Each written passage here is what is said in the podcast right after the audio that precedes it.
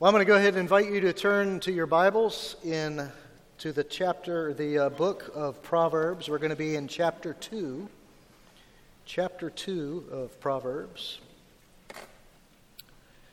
So far in this fascinating book, uh, the Holy Spirit, through Solomon, has been uh, introducing us to the very important truth that the foundation of wisdom is the reverent awe and fear of God.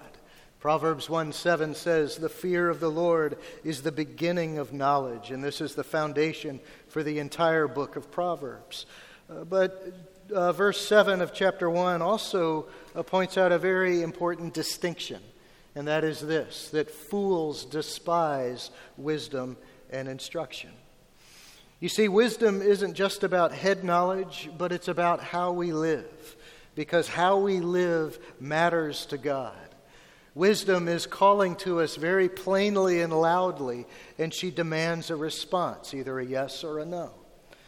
Only a yes will bring you life, and a no will bring you death and destruction. Today and over the next two weeks, we're going to learn how to answer wisdom's call, that loud and clear call of wisdom. And we're going to also learn what an incredible blessing it is to heed her voice. Now, we've already found this out, but the Holy Spirit isn't pulling any punches as he uses Solomon to speak truth into our lives. The picture is very clear. If you truly fear the Lord, you've got the foundation for wisdom and for life itself. But if you do not fear the Lord, then you are doomed. So if you claim to fear the Lord, you've really got no excuse to think and behave like a fool. And this is where this gets pretty convicting for some of us. The proof of our faith, you see, is in the pudding of our lives, if I can use a messy metaphor.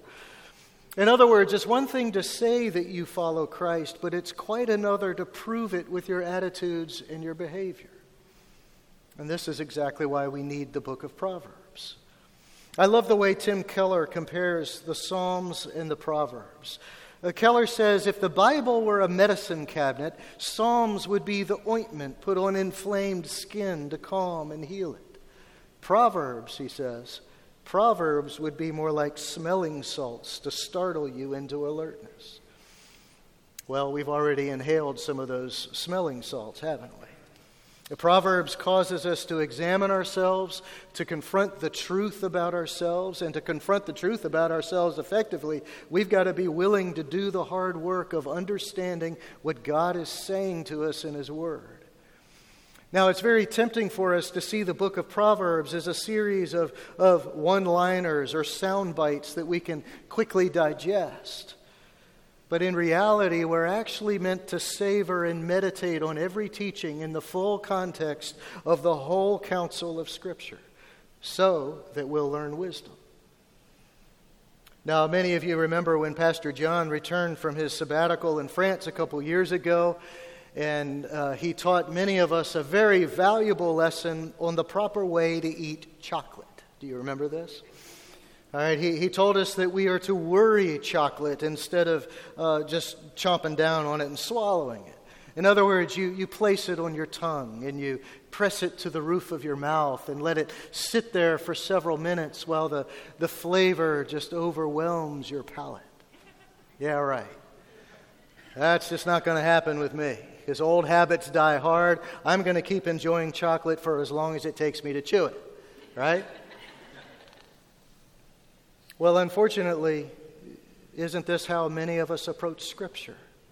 You see, we want instant gratification. We want instant flavor. We want an instant fix for our problem. We want as little conviction as possible for ourselves, but a whole lot of conviction for everybody else. That's what makes the approach of Proverbs so important and effective. Proverbs forces us to savor, just like Pastor John wants us to savor chocolate. Proverbs forces us to savor God's truth so that we can learn to be changed by it. Proverbs constantly is raising the question for us what about me? Am I a fool or am I a wise person? And sometimes the answers to those questions hit us awfully hard. We are so ready and willing to point out the foolishness and the darkness of unbelievers. We're so ready and willing uh, to, to point out the, the foolishness of other believers who we think are getting it wrong. But the Proverbs unapologetically force us, if we're listening to the call of wisdom, the Proverbs unapologetically force us to realize the inky darkness of our own souls. It's only then that we can receive the light from heaven and be changed from our foolish ways to the ways of godly wisdom. You see, even the Hebrew word for wisdom or knowledge, which is chokmah, even the, the Hebrew word points to this. Chokmah means training with strong accountability. Training with strong accountability. And so the Proverbs aren't like your mother gently waking you up on a summer morning and fixing you breakfast. No, the Proverbs are more like the drill sergeant who slams open the door at 3:30 in the morning and smacks his stick on all the metal bed frames and wakes you up and takes you outside into the darkness, into the field so that when you're confronted with real dangers on the battlefield, you're going to learn to handle yourself with discipline and integrity and skill. And our drill sergeant in the Proverbs is the Holy Spirit Himself. He does the same thing. And just like the private in basic training, we don't like it very much at the time. It's not pleasant to us. But, as Hebrews 12:11 says, for the moment all discipline seems painful rather than pleasant, but later it yields the peaceful fruit of righteousness to those who have been trained by. And so when the, the real fighting begins, we're grateful for our training. A good drill sergeant is going to teach you discipline for the battlefield so that you will do your job well for your own safety and for the safety of your fellow soldiers. And the same thing is true for the Holy Spirit, who is disciplining us through the Proverbs to teach us discipline for the harsh realities of life, for those moments when, because of the darkness of your own soul, the darkness of your own soul, not because of the darkness of everybody else, but because of the darkness of your own soul soul, you need the protection that only wisdom built upon the foundation of the fear of the Lord can provide. So that ultimately you're going to be safe in the face of grave danger as you do your duty to God with discipline, with integrity, and with skill. And this requires training with strong accountability. And this is what Proverbs 2 is teaching us. You see, the Holy Spirit wants us to diligently seek godly wisdom so that we will be safe from that grave danger that you and I might turn to evil ourselves and become fools. And so, as I read Proverbs 2 for us, I want you to do something a little differently today. I'm, i want you to, if you don't have your Bible open already, I want you to open it and open to Proverbs chapter 2, and I want you to circle or highlight or whatever you do uh, four verses. All right? So uh, we're going to uh, circle or highlight verses 3, 7, 12, and 19. 3, 7, 12, and 19. These are the, the key uh, verses in chapter 2, and after we read it, I'll explain uh, why that is. And so allow me to read Proverbs chapter 2 for us, and then we will see what the Holy Spirit wants us to learn. My son, if you receive my words and treasure up my commandments with you, making your ear attentive to wisdom and inclining your heart to understanding, yes, if you call out for insight and raise your voice for understanding, if you seek it like silver and search for it as for hidden treasures, then you will understand the fear of the Lord and find the knowledge of God. For the Lord gives wisdom. From his mouth come knowledge and understanding. He stores up sound wisdom for the upright. He is a shield to those who walk in integrity, guarding the paths of justice and watching over the way of his saints. Then you will understand righteousness and justice and equity, every good path. For wisdom will come into your heart, and knowledge will be pleasant to your soul. Discretion will watch over you. Understanding will guard you, delivering you from the way of evil, from men of perverted speech, who forsake the paths of uprightness to walk in the ways of darkness, who rejoice in doing evil and delight in the perverseness of evil, men whose paths are crooked and who are devious in their ways. So you will be delivered from the forbidden woman, from the adulteress with her smooth words, who forsakes the companion of her youth and forgets the covenant of her God. For her house sinks down to death, and her paths to the departed. None who go to her come back, nor do they regain the paths of life. So you will walk in the ways of the good and keep to the paths of the righteous. For the upright will inhabit the land, and those with integrity will remain on it. But the wicked will be cut off from the land, and the treacherous will be rooted out of it. Well, may God bless the reading, the hearing, and the understanding of His Word. Let me, let me explain to you why I told you to circle those four verses. I want you to take a look at the handout that came in your bulletin. Uh, it's got a chart on it. And if you don't have one, I want you to raise your hands and somebody will bring you one, maybe a deacon. Uh, I think we've got more in the back. We've already seen in Proverbs a wonderful poetic device of Hebrew literature called a chiasm. And on your chart, you see four chiasms. A chiasm is a sequence of ideas that is presented and then repeated in reverse order, this time with more meaning and insight added as we go back to where we started. The verse in the middle of a chiasm is the climactic verse. This is the, the focal point. And the rest of the verses that lead up and lead away uh, from this focal point support this idea. And those verses that lead up to and lead away from uh, that focal point are actually parallel to each other in meaning as you step uh, toward and back uh, from that focal point. You can see all this on your chart. And so in chapter 4, there are four chiasms. The first chiasm exhorts us to seek wisdom in verses 1 through 5. The second chiasm exhorts us to seek wisdom from its source in verses 6 through 8. The third chiasm teaches us of the safety of wisdom in verses 9 through 15. And then finally, in the fourth chiasm, it declares the danger of scorning wisdom in verses 16 through 22. Now, each of these chiasms actually work together to teach us one lesson. And so when we read those climactic verses, one right after another, it tells the story of chapter 2. It tells us what chapter 2 is about. So in verse 3, if we read that, if you call out for wisdom, for insight, and then in verse 7, God stores it up for you. And then verse 12, delivering you from the way of evil. And then verse 19, none who go to the forbidden woman, and this is uh, the uh, personification of foolishness, none who go to her come back to wisdom.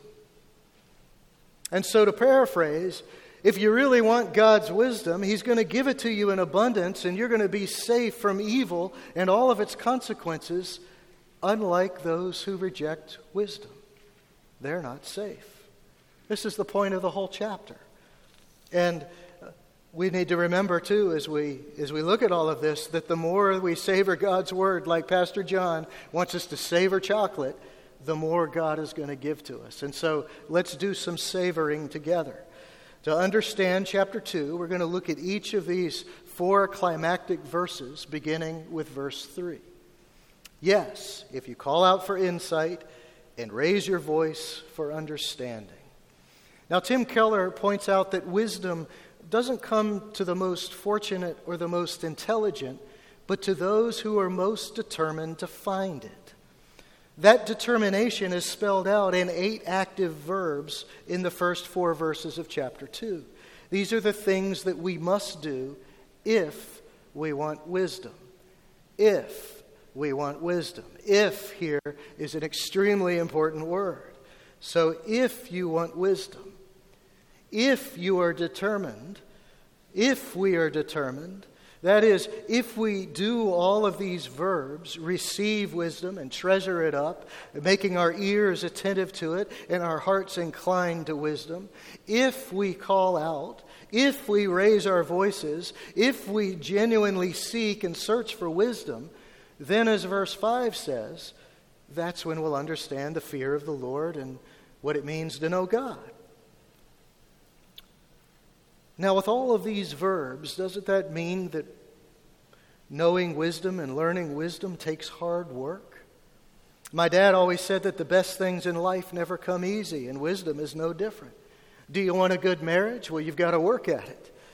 Do you want a good job? Well, you got to pay your dues and work your way up. Do you want to live for God? Well, this might be the hardest thing of all, right? You see, wisdom is far more than just facts that we know. Wisdom is the result of our reverential fear of the Lord. Wisdom is doing the hard work of loving God first and then doing as He says because of that love, because you know that He's right. Wisdom is, in, is immersion in who God is. Last week, we talked about baptism and the deeper meaning of baptism, and we learned about being immersed in Christ. Well, this is what wisdom is about. Wisdom is about becoming immersed in who God is, becoming a disciplined disciple of Christ. Well, to be a disciple like that means that we've got to seek God's wisdom diligently. We've got to do the hard work. Wisdom isn't just going to fall into our laps. We're not born with wisdom. We got to want it and we got to work for it. Work out your salvation with fear and trembling. That's what uh, the New Testament says, what Paul says. Living for God takes effort. We, we've also got to genuinely receive his wisdom. We need to be teachable. We need to be as malleable as clay in the hands of our divine potter. Amen? And so, if you do call for insight, then verse 5 tells us that we'll understand the fear of the Lord and find the knowledge of God. If you call for insight. Because you see, the opposite is also true. If you don't call for insight, you won't understand the fear of the Lord. If you don't call for insight, you won't know the Lord. So here's some training with strong accountability, some chokmah. Are you working hard for godly wisdom? Are you immersing yourself in Christ to become like Him? Do you hunger and thirst for God above all else in your life? Does anything matter more than Christ? Do you hunger and thirst for, for Christ so much so, so, so that you can be a disciplined person of integrity who lives your life with godly skill? All excellent questions, and questions that we must answer because wisdom demands a response. So, if you are genuinely seeking wisdom, then you need to know that God is the source of it. So, this is what the next chiasm is about. In verse 7, he stores up sound wisdom for the upright. He is a shield to those who walk in integrity. In other words, God's storehouses of wisdom are abundant and full. And as verse 6 declares, God gives wisdom to us when we diligently seek it because He's a good God who gives us what we need, and He's got plenty of it to give. There's no other source of true wisdom. We're not going to find it in horoscopes or get it from politicians or the pundits on TV. No one is wiser than God. No one is even as wise as God. If we want wisdom, we've got to go to the source of wisdom, God Himself. And so we to go to the source of wisdom and, and, and we ask Him for it. Well, how does He give it to us? In verse 6, again, from his mouth come knowledge and understanding. Doesn't this sound an awful lot like our Bibles? But you know, our culture, our culture demands that we submit the Bible to our own understanding instead of the other way around, instead of submitting our understanding to God and His Word. But a beautiful thing happens when we submit to God and His Word. We realize that God has revealed Himself in those pages. We realize that God has revealed Himself in the person and work of our Lord Jesus Christ, who in 1 Corinthians 1.24, uh, it says that Christ is the power and wisdom of God. Christ is the power and wisdom of God. And so wisdom is a gift from God and He alone is the source of wisdom. The only question left for us is whether we receive that wisdom or reject it. And so back to verse 7 for those who do receive the truth, those who do walk in integrity, in other words, uh, people who not only believe in moral principles, but who also live by them, these are the people whom God protects. And not only that, God will also enable you in verse 8 to be his instruments of justice. That is, to be people who look after and guard the oppressed. People who watch over and care for the less powerful, the less privileged, the people at the bottom of the barrel. Jesus says in Matthew 5 7, Blessed are the merciful, for they shall receive mercy. And so here's some more discipline with strong accountability from the Holy Spirit. Are you merciful? Are you merciful? Think of the things that you've said or posted on Facebook this week. Are you merciful? Are you somebody who's looking after the poor and the oppressed, the less privileged? And not only that, are you partaking of the great storehouses of wisdom that God has so graciously provided for us in His Word? If you're not, then what's your excuse? You know, in this day and age, we've got the Bible in every form imaginable. It's printed, it's spoken, it's online, it's everywhere, and it's for free. It's in a vast array of languages. So if you're multilingual, pick one you like. There are podcasts and there are books from great teachers available to you, who, all of whom can help you understand the Bible. We've got a variety of Sunday school classes here every Sunday. And speaking of every Sunday, we have church here too every Sunday. Are you taking advantage of that? Are you here every Sunday? Or are you here just when you, when you have time, when it's convenient for you, when you feel like it? You see, there's something to fit every schedule, every taste, every preference. And here's an uncomfortable truth we tend to do the things that are important to us, don't we? How important to you is your relationship with God? Is it so important that you're going to order your entire life out of uh, uh, from your relationship with God? Are you going to order your entire life around your relationship with Him? Is your sense of priority going to be built on your love of God and your need for Him, your need for His mercy, your need for His wisdom? That's what God is calling us to. So, how, is, how important is your relationship with God to you? So God gives us wisdom freely and abundantly. That's the second chiasm. The third chiasm has to do with the blessed result of wisdom, which is safety, something we all want. And so, if we call out for insight in verse 3, God gives it to us in abundance in verse 7. And then in verse 12, because of our integrity, we're delivered from the way of evil, from men of perverted speech.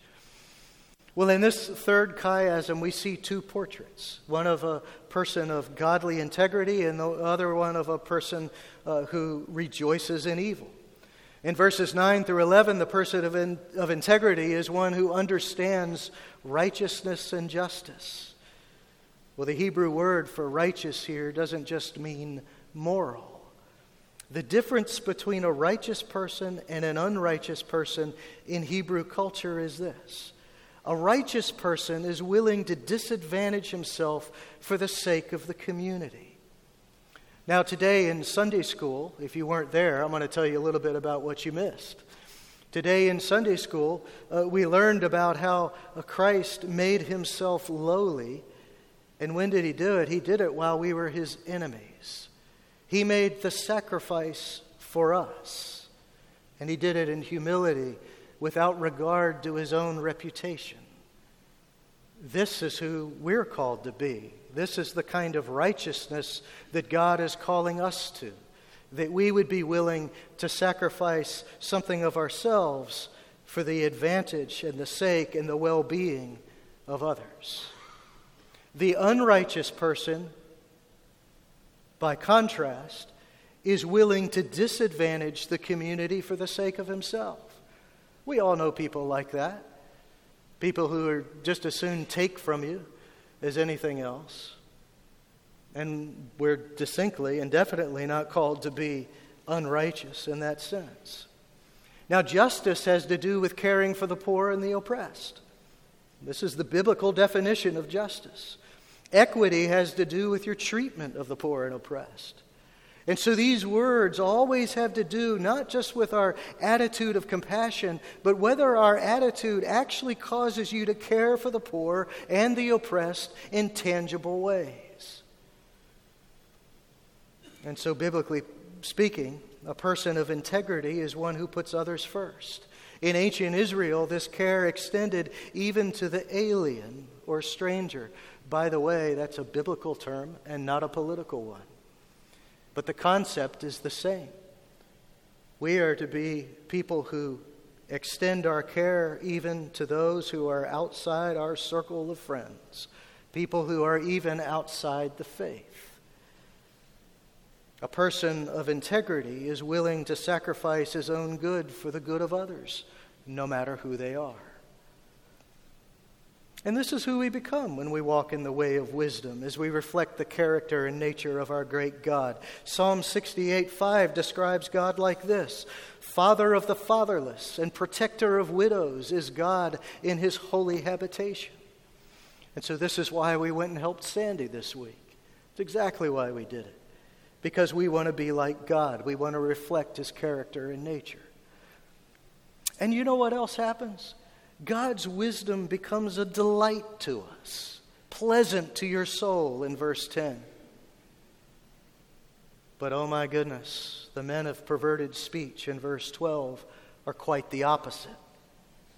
Godly wisdom disgusts them. They have rejected the paths of righteousness. They have rejected justice and equity. They have decided to walk in darkness instead, not only to walk in their sin, but even to celebrate their sin, in verse 14. And so, with their perverted speech, they would love to coax you into joining them on their crooked path. They would love to do that. But you know what? It is our love of God's wisdom that delivers us from their way of evil. This is why God gives us His wisdom to protect us, to keep us safe. If we are godly wise, we know better than to walk in the way of darkness. We know better than to oppress people for their race or for their gender or for their position in life. We know better than to watch anyone suffer when we can offer help, even if it costs us. We know better than to ignore the oppressed, to ignore the downtrodden, to ignore anyone who is suffering. In other words, wisdom keeps us safe from that danger to walk in darkness, to walk in evil in that way. Wisdom keeps us safe from the greatest danger there is, which is our own temptation to rejoice in evil and to put ourselves first and to walk on the crooked path. And so here's some more discipline with strong accountability. Do you delight in God's ways or in the ways of darkness? Is wisdom pleasant to your soul? Are you willing to make sacrifices for the good of others no matter who they are? Do you treat others with equity no matter who they are? What are you doing to care for the oppressed? Are you safe from men of perverted speech who would just love to lead you down that crooked path? In other words, are you allowing men of perverted speech to speak for you? Or are you turning to the Lord in wisdom and depending on His grace and mercy so that your words will reflect the glory and the majesty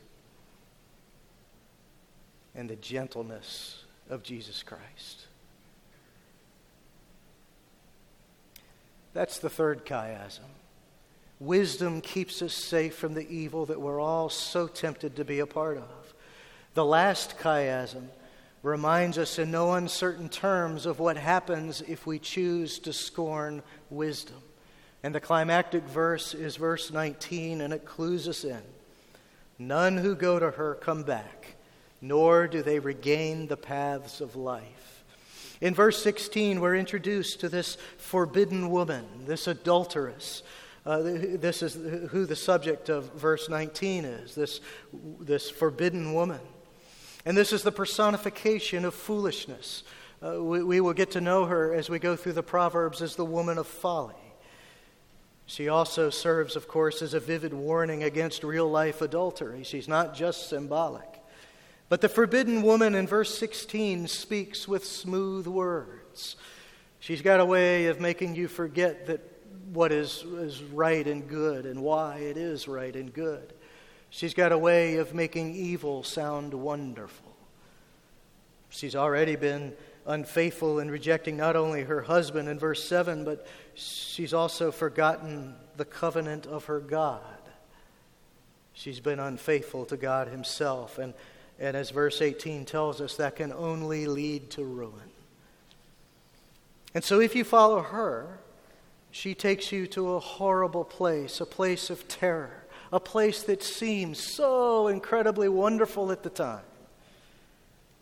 But it's a place so far away that you can never come back to integrity. And that's because you've become completely immersed not in Christ, not in what is good not in the things that give you life, but you've become immersed in evil, and it governs you, and it is your ultimate end. But if you're a person of integrity, there's good news for you. You've been delivered from her seduction. And so instead, you uphold righteousness in verse 20. In verse 21, you will inhabit the land. In other words, uh, just as God kept his promises and his covenant with Moses and his people, he's going to keep it with you because in wisdom you honor and worship him. All of his promises he's going to keep to you, namely that glorious promise of salvation. You are absolutely safe you are safe when you walk in wisdom. But that promise is cut off for the wicked, for the fool in verse 22. God is going to give them exactly what they want in their foolishness. And what is it they want in their foolishness? They want no God. And so God gives them just that. Their reward is abandonment, their reward is death. And so these four chiasms of chapter 2 work together to complete one train of thought. If you really want wisdom, He's going to give it to you in abundance because He's a good and great God who gives you what you need. And you're going to be safe from evil and all of its consequences. Your propensity to turn to evil, you're going to be safe from because you're going to be a person of integrity who follows after wisdom instead of foolishness. You're going to be safe unlike those who reject wisdom. But you know, I think our problem is, as professed believers is that we most often want God's wisdom only in the bits and pieces that we like and not the whole. We want to hear that Christ saves by grace and not by our works. But then we neglect what James said that faith without works is dead. In other words, that, that if there's little or no godly fruit in our lives, then our faith itself is in question. May we never depend too much on God's grace. In other words, to distort God's grace into thinking that He's okay with our sin. We want to hear about God's mercy for us, but then we withhold it from people around us who need it desperately.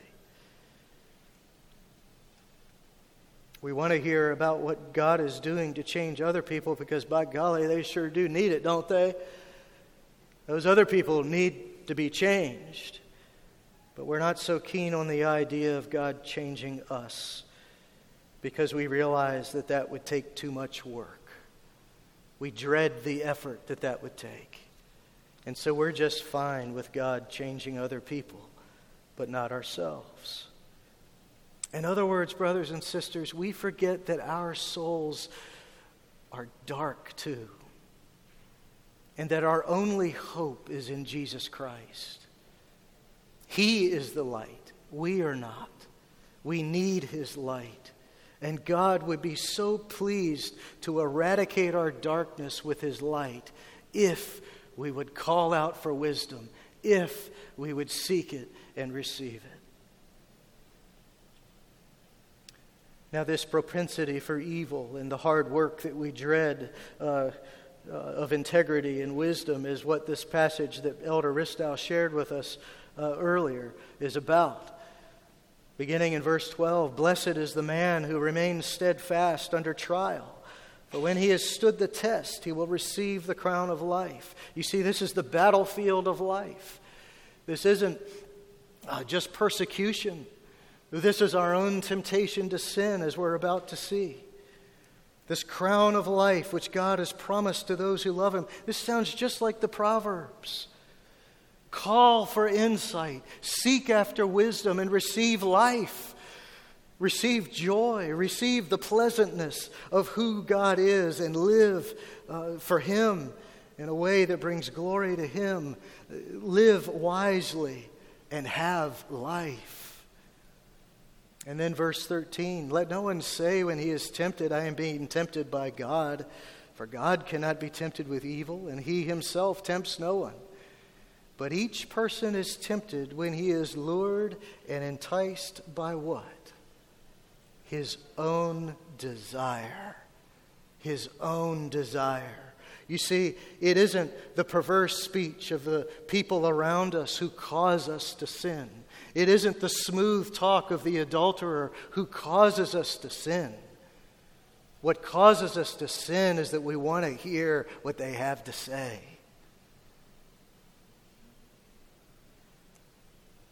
And then desire, when it has conceived, gives birth to sin, and sin, when it is fully grown, brings forth death. Just like Proverbs 2:19. None who go to the woman of folly come back, nor do they regain the paths of life.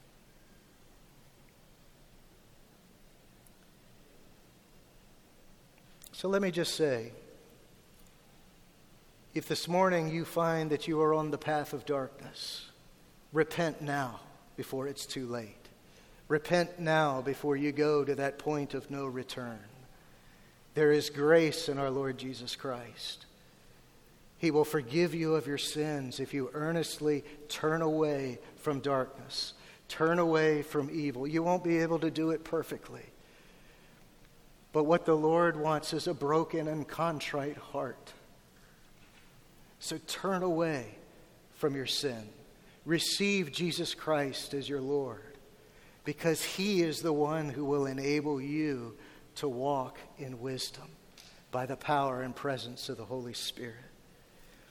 You see, godly wisdom is about learning to resist temptation in every area of our lives. And this is a temptation that, whether we're a believer or not, that we all face this propensity to walk in evil rather than in wisdom rather than with God, rather than in the paths of righteousness. Wisdom is about training with strong accountability, about learning to live disciplined lives with integrity and godly skill so that, so that we'll be ready for the battle of life, for those, for those trials that James just told us about. Wisdom is about reflecting who God is in all of our attitudes and behavior, all of them. It's about, it's about being the kind of people who care in word and deed for the oppressed, about being righteous and interested in justice. It's about being honest. It's about living in a way that reflects those strong moral principles that God teaches us in His Word. It's about reflecting who Jesus Christ is. And Christ is the wisdom of God. Wisdom is following after Christ. Wisdom is submitting yourself to His wisdom, giving yourself to Him in everything. That's when we find life.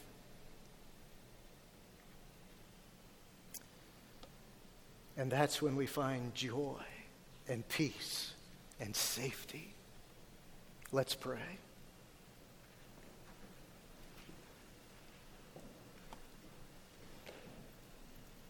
Holy and gracious God.